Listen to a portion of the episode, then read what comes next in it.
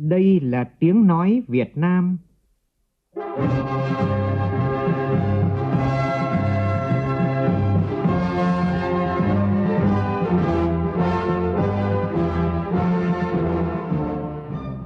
là tiếng nói Việt Nam, phát thanh từ Hà Nội, thủ đô nước Cộng hòa xã hội chủ nghĩa Việt Nam.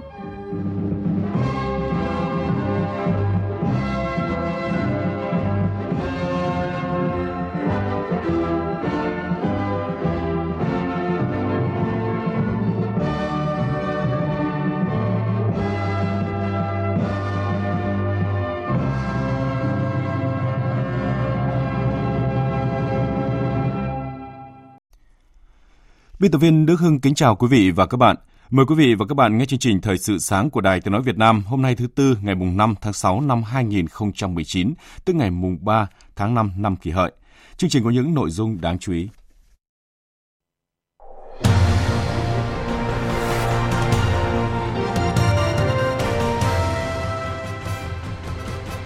Hôm nay Quốc hội tiếp tục tiến hành chất vấn Bộ trưởng Bộ Giao thông Vận tải Nguyễn Văn Thể và Bộ trưởng Bộ Văn hóa Thể thao và Du lịch Nguyễn Ngọc Thiện. Bộ Ngoại giao Việt Nam phản đối những phát biểu phản ánh không khách quan thực tế lịch sử của Thủ tướng Singapore Lý Hiển Long. Bộ trưởng Quốc phòng Campuchia Tia Banh yêu cầu Thủ tướng Singapore cải chính nhận xét của mình về quân tình nguyện Việt Nam.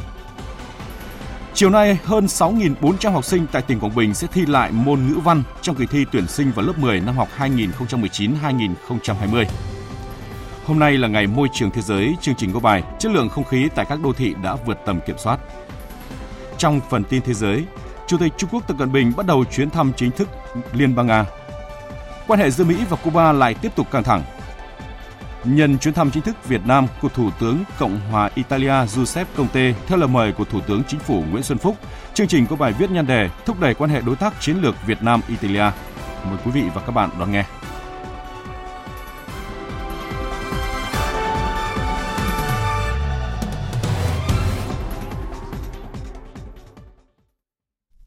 Bây giờ là nội dung chi tiết. Thủ tướng Cộng hòa Italia Giuseppe Conte hôm nay bắt đầu chuyến thăm chính thức nước ta theo lời mời của Thủ tướng Chính phủ Nguyễn Xuân Phúc. Chuyến thăm được kỳ vọng sẽ đưa quan hệ đối tác chiến lược Việt Nam-Italia lên một tầm cao mới.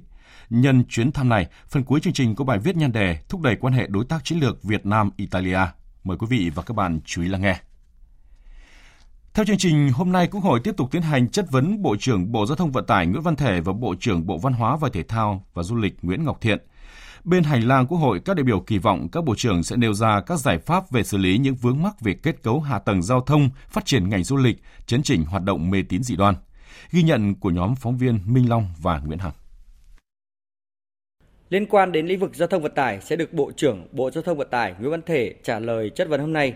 Đại biểu Trương Minh Hoàng, đoàn Cà Mau băn khoăn về những bất cập và hạn chế trong việc xử lý những vướng mắc về kết cấu hạ tầng giao thông, đặc biệt là các công trình giao thông trọng điểm bị đội vốn lớn, chậm tiến độ, chất lượng kém. Có những vấn đề là giải quyết nó còn chậm.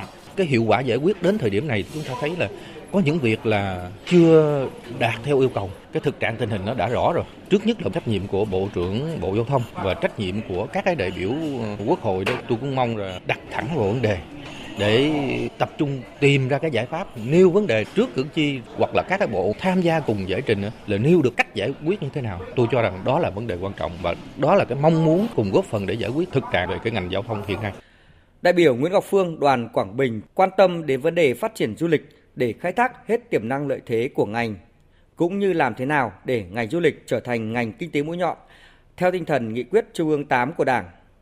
Đối với nội dung chất vấn liên quan đến mê tín dị đoan, đại biểu Nguyễn Ngọc Phương nêu ý kiến.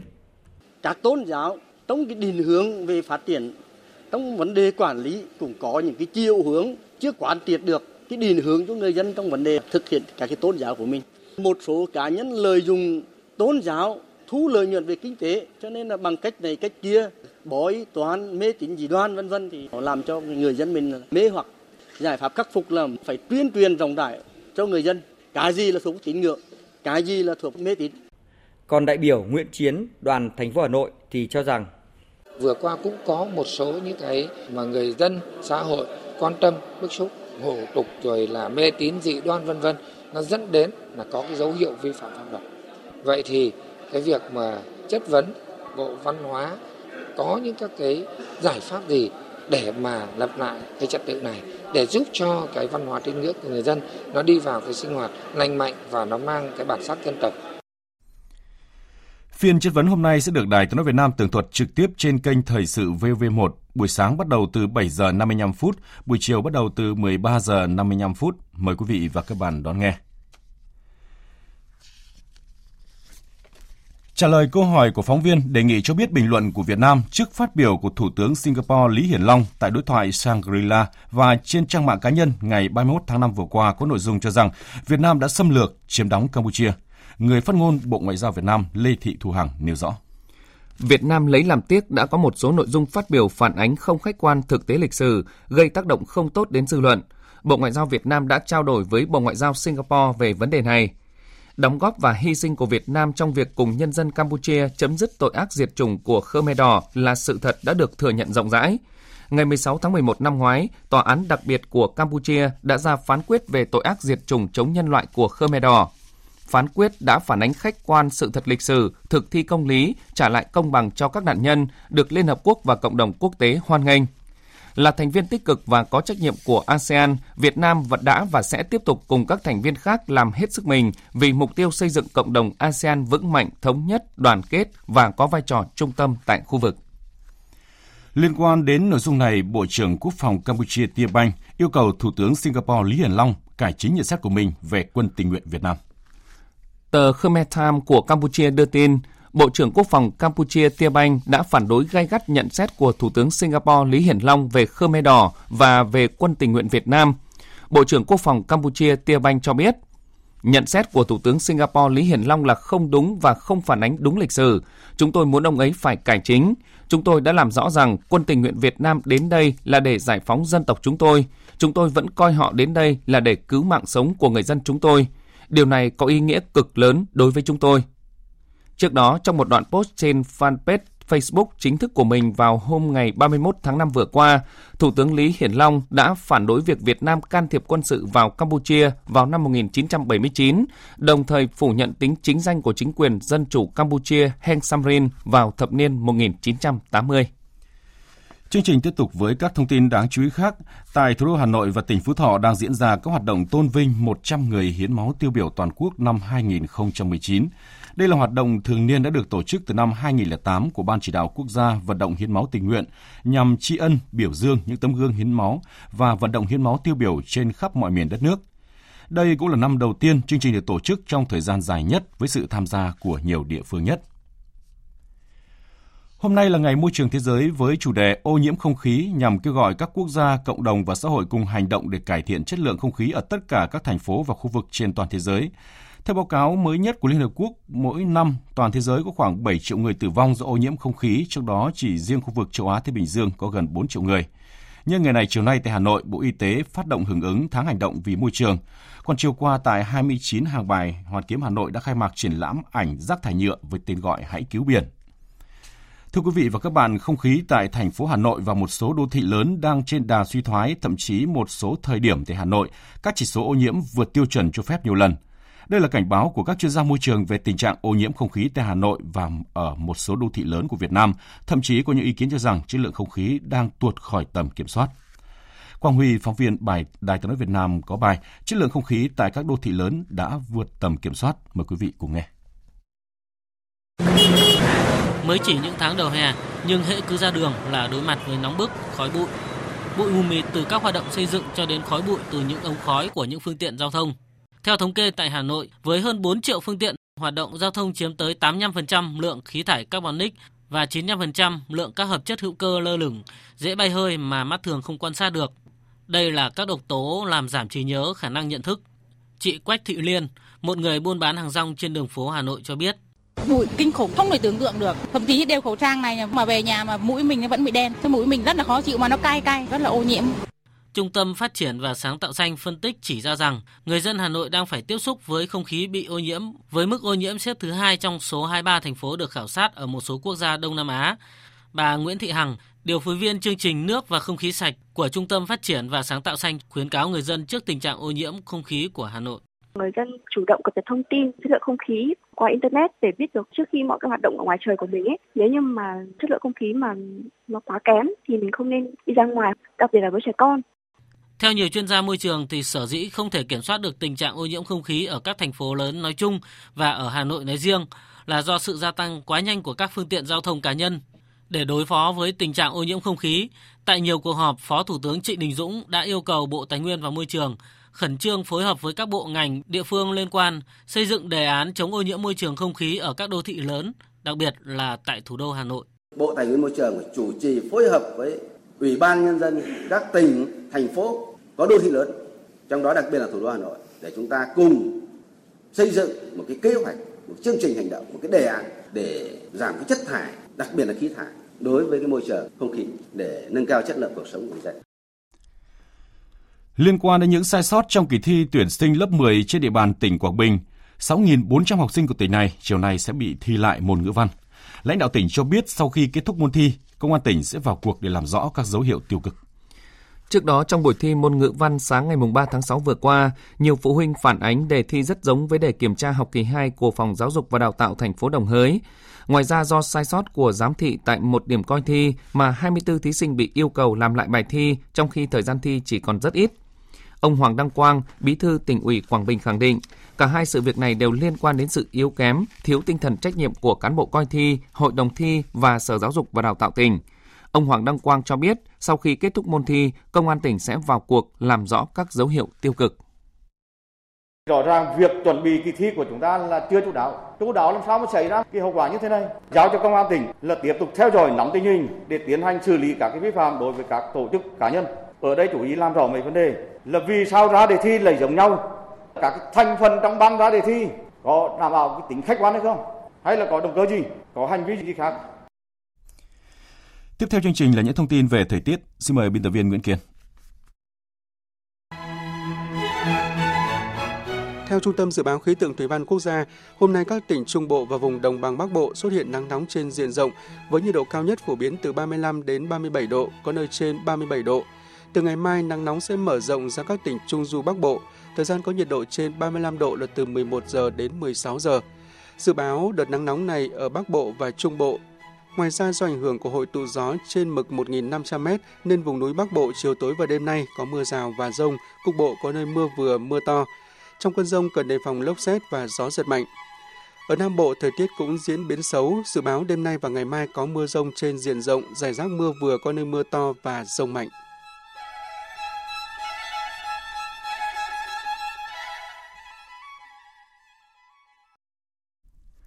Chương trình Thời sự sáng sẽ được tiếp tục với phần tin thế giới. Chủ tịch Trung Quốc Tập Cận Bình hôm nay bắt đầu chuyến thăm chính thức cấp nhà nước tới Liên bang Nga và có cuộc hội đàm với Tổng thống nước chủ nhà Vladimir Putin. Dự kiến khoảng 30 văn bản và thỏa thuận sẽ được ký kết trong chuyến thăm này. Tin cho biết.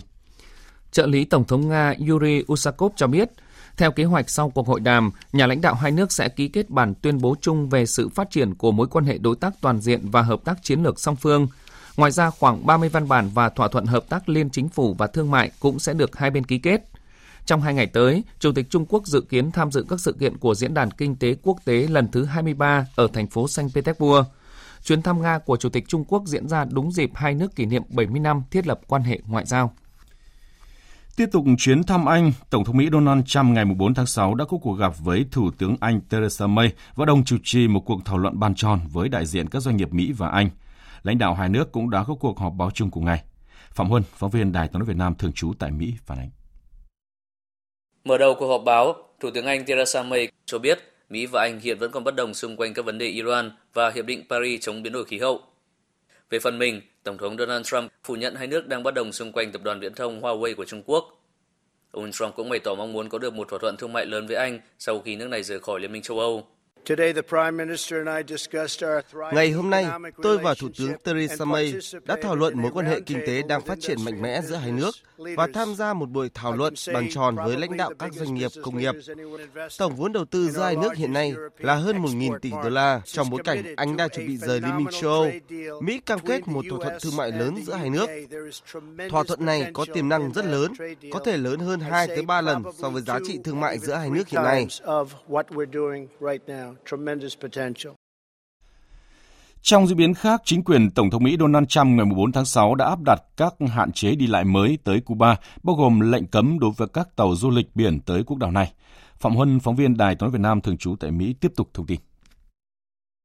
Bộ Ngoại giao Mỹ cho biết Mỹ sẽ dừng cấp phép cho các tàu biển chở khách du lịch và giải trí của các công ty Mỹ tới Cuba. Mỹ cũng sẽ cấm các nhóm du lịch học tập của nước này tới Cuba, hình thức cho phép các cơ quan du lịch đưa khách đến Cuba. Động thái của Mỹ được cho là nhằm ngăn cản nguồn thu từ du lịch của Cuba, do đã ủng hộ chính quyền của Tổng thống Venezuela Nicolas Maduro. Chủ tịch Cuba Miguel Díaz-Canel tuyên bố Cuba sẽ không bị đe dọa bởi động thái của Mỹ và Mỹ sẽ không thể ngăn cản được Cuba. Phát biểu tại trụ sở của NATO cùng với Tổng thư ký Jens Stoltenberg, tân Tổng thống Ukraine Volodymyr Zelensky cho biết ông sẵn sàng đàm phán với Nga để chấm dứt xung đột tại miền đông Ukraine, đồng thời khẳng định mục tiêu gia nhập Tổ chức Hiệp ước Bắc Đại Tây Dương NATO của nước này. Mục tiêu chiến lược của chúng tôi là trở thành thành viên chính thức của Liên minh châu Âu và Tổ chức Hiệp ước Bắc Đại Tây Dương NATO. Đây là một ưu tiên hàng đầu trong chính sách đối ngoại. Chúng tôi sẵn sàng đàm phán với Nga. Chúng tôi sẵn sàng thực hiện các thỏa thuận Minsk về giải quyết xung đột tại Donbass. Tuy nhiên, trước hết, chúng tôi phải có khả năng tự bảo vệ mình và trở nên mạnh mẽ hơn.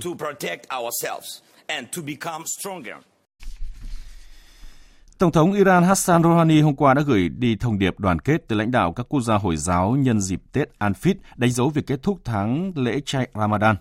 Nhà lãnh đạo Iran cho biết Tết Anfit là biểu tượng của sự đoàn kết, thống nhất, gắn kết những tín đồ Hồi giáo với nhau.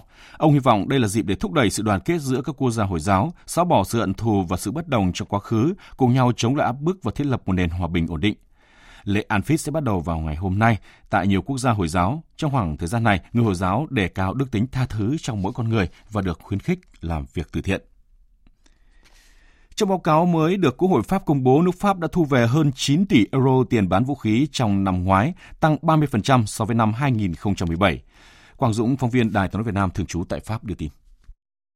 Báo cáo thường niên về xuất khẩu vũ khí do chính phủ Pháp soạn thảo trình lên Quốc hội Pháp và được công bố trước công chúng trong ngày 4 tháng 6 theo đó, trong năm 2018, ngành công nghiệp quốc phòng Pháp đã thu về 9,1 tỷ euro tiền xuất khẩu vũ khí. Con số này cao hơn 30% so với năm 2017 và tiếp tục giúp Pháp trở thành một trong những nước xuất khẩu vũ khí lớn nhất thế giới cùng Mỹ và Nga. Trong số các khách hàng mua vũ khí của Pháp, một nửa là các nước trong khu vực Trung Đông. Tuy nhiên, báo cáo vừa công bố cũng làm gia tăng các chỉ trích đối với chính sách xuất khẩu vũ khí của chính quyền Pháp. Tố cáo Pháp đã bán vũ khí đến nhiều điểm nóng xung đột trên thế giới và vũ khí Pháp bị nhiều lực lượng sử dụng để chống lại thường dân, đặc biệt trong cuộc nội chiến tại Yemen. Trong số các cường quốc quân sự ở châu Âu, Pháp cũng bị chỉ trích là không siết chặt việc xuất khẩu vũ khí sang Ả Rập Xê Út. Cuối năm 2018, Đức đã ngừng các hợp đồng bán vũ khí cho Ả Rập Xê Út sau vụ nhà báo Khashoggi bị sát hại, nhưng Pháp vẫn tiếp tục thực hiện các hợp đồng này.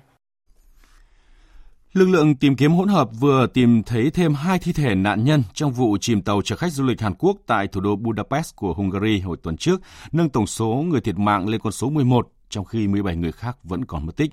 Hữu Bình, phóng viên Đài tiếng nói Việt Nam theo dõi Trung Âu đưa tin. Một thi thể nam giới đã được tìm thấy bên trong cửa sổ của xác con tàu đắm. Họ cũng phát hiện một thi thể khác cách nơi xảy ra vụ đắm tàu hơn 60 km, cùng với hai thi thể khác được tìm thấy ngày hôm trước. Đã có thêm 4 nạn nhân được đưa lên khỏi mặt nước, hiện 17 người khác vẫn còn mất tích.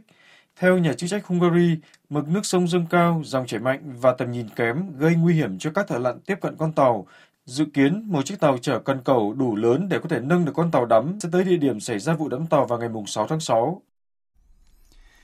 Xin được chuyển sang các tin tức thể thao.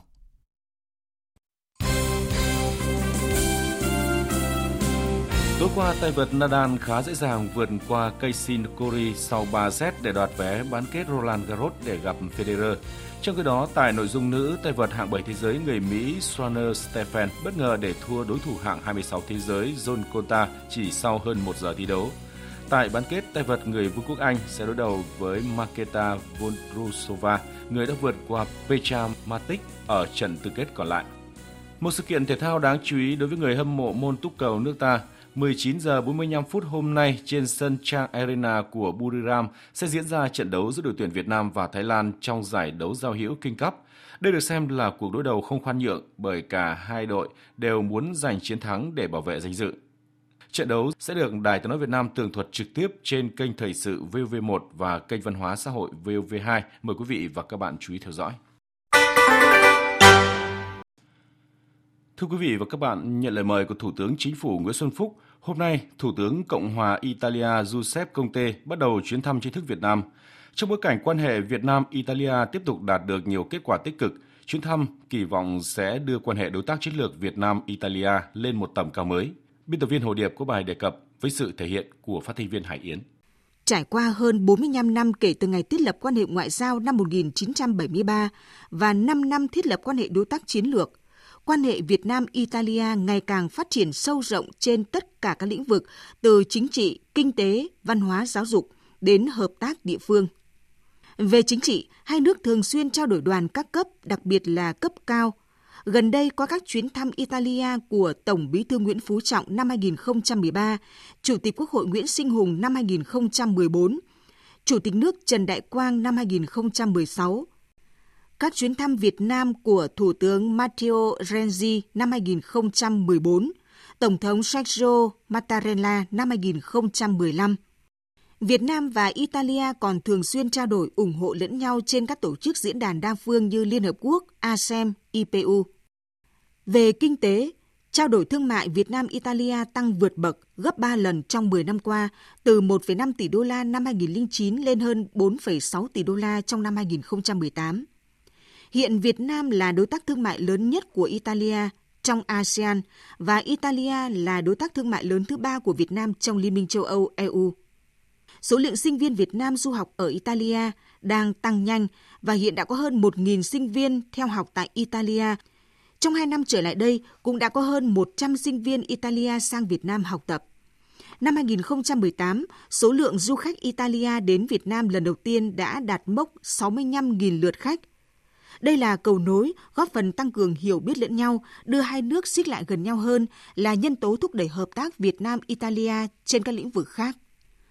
Đáng chú ý, giao lưu nhân dân hai nước ngày càng sôi động, đặc biệt là trên kênh hợp tác giữa các địa phương. Ngày càng có nhiều địa phương hai nước trao đổi, kết nối đối tác hợp tác như Bình Dương với vùng Emilia Romagna, Bà Rịa Vũng Tàu với vùng Veneto, Hà Nội với Lazio. Tuy nhiên, theo các chuyên gia, dư địa hợp tác trong quan hệ Việt Nam-Italia còn rất lớn và sẽ được khai thác tích cực trong thời gian tới. Và thứ ba là tiềm lực phát triển của mỗi bên còn rất lớn. Đối với Italia, Việt Nam, nền kinh tế đang trỗi dậy trong một khu vực kinh tế năng động, là thị trường có gần 100 triệu dân, với dân số trẻ tại châu Á và có tầng lớp trung lưu đang lớn mạnh. Việt Nam còn là cửa ngõ để các doanh nghiệp Italia tiếp cận thị trường ASEAN và các thị trường khác thông qua các hiệp định thương mại tự do mà Việt Nam là thành viên. Ngược lại với quy mô hơn 60 triệu dân, Italia vừa là thành viên của G7, vừa là thị trường lớn là cửa ngõ đường biển quan trọng để đưa hàng hóa vào châu Âu. Trong chuyến thăm Việt Nam ngày hôm nay mùng 5 tháng 6 của Thủ tướng Giuseppe Conte, chuyến thăm cấp cao nhất của các nhà lãnh đạo Italia tới Việt Nam trong vòng 5 năm trở lại đây. Nhà lãnh đạo Italia dự kiến sẽ tham gia đối thoại cấp cao về quan hệ kinh tế Italia-ASEAN lần thứ ba tại Hà Nội. Đây sẽ là cơ hội quan trọng để Italia thắt chặt quan hệ kinh tế thương mại với các nước ASEAN, là cơ hội để cộng đồng doanh nghiệp Italia hiểu rõ hơn về lợi ích hợp tác đầu tư và thương mại với các nước ASEAN, trong đó có Việt Nam, nhất là sau khi Hiệp định Thương mại Tự do EU-Việt Nam được ký kết và phê chuẩn. Quý vị và các bạn vừa nghe bài viết nhan đề thúc đẩy quan hệ đối tác chiến lược Việt Nam Italia. Trước khi kết thúc chương trình là những thông tin về thời tiết. Dự báo thời tiết Phía Tây Bắc Bộ ngày có mây trời nắng, đêm nhiều mây, có mưa rào và rông rải rác, cục bộ có nơi mưa vừa, mưa to, gió nhẹ. Trong cơn rông có khả năng xảy ra lốc, xét, mưa đá và gió giật mạnh, nhiệt độ từ 23 đến 35 độ. Phía Đông Bắc Bộ ngày có mây, trời nắng, khu vực đồng bằng nắng nóng, chiều tối và đêm nhiều mây, có mưa rào và rông rải rác. Riêng khu vực vùng núi có nơi mưa vừa mưa to, gió đông nam cấp 2, cấp 3. Trong cơn rông có khả năng xảy ra lốc, xét và gió giật mạnh, nhiệt độ từ 25 đến 36 độ, khu vực đồng bằng có nơi trên 37 độ. Các tỉnh từ Thanh Hóa đến Thừa Thiên Huế có mây, ngày nắng nóng, chiều tối và đêm có mưa rào và rông vài nơi, gió nhẹ, trong cơn rông có khả năng xảy ra lốc, xét và gió giật mạnh, nhiệt độ từ 25 đến 37 độ, có nơi trên 37 độ. Các tỉnh ven biển từ Đà Nẵng đến Bình Thuận có mây, ngày nắng nóng, chiều tối và đêm có mưa rào và rông vài nơi, gió nhẹ. Trong cơn rông có khả năng xảy ra lốc, xét và gió giật mạnh, nhiệt độ từ 25 đến 36 độ, có nơi trên 36 độ. Tây Nguyên có mây, ngày nắng, chiều tối và tối có mưa rào và rông rải rác, đêm có mưa rào và rông vài nơi, gió nhẹ. Trong cơn rông có khả năng xảy ra lốc, xét và gió giật mạnh, nhiệt độ từ 21 đến 33 độ, có nơi trên 33 độ. Nam Bộ nhiều mây, ngày có mưa rào và rải rác có rông, đêm có mưa rào và rông rải rác, gió nhẹ. Trong cơn rông có khả năng xảy ra lốc xét, mưa đá và gió giật mạnh, nhiệt độ từ 24 đến 35 độ. Khu vực Hà Nội ngày có mây, trời nắng nóng, chiều tối và đêm nhiều mây, có mưa, mưa rào và có nơi có rông, gió đông nam cấp 2, cấp 3. Trong cơn rông có khả năng xảy ra lốc, xét và gió giật mạnh, nhiệt độ từ 26 đến 37 độ, có nơi trên 37 độ. Dự báo thời tiết biển Vịnh Bắc Bộ có mưa rào và rông vài nơi, tầm nhìn xa trên 10 km, gió đông nam đến nam cấp 4, cấp 5. Khu vực Bắc Biển Đông, vùng biển từ Quảng Trị đến Quảng Ngãi, khu vực giữa Biển Đông, khu vực quần đảo Hoàng Sa thuộc thành phố Đà Nẵng có mưa rào và rông vài nơi, tầm nhìn xa trên 10 km, gió đông nam đến nam cấp 3, cấp 4. Vùng biển từ Bình Định đến Ninh Thuận có mưa rào và rông vài nơi, tầm nhìn xa trên 10 km, gió nam cấp 3, cấp 4 khu vực Nam Biển Đông, khu vực quần đảo Trường Sa thuộc tỉnh Khánh Hòa, vùng biển từ Bình Thuận đến Cà Mau, vùng biển từ Cà Mau đến Kiên Giang, bao gồm cả Phú Quốc và Vịnh Thái Lan, có mưa rào và rông rải rác, tầm nhìn xa trên 10 km, giảm xuống 4 đến 10 km trong mưa, gió nhẹ. Trong cơn rông có khả năng xảy ra lốc xoáy và gió giật mạnh.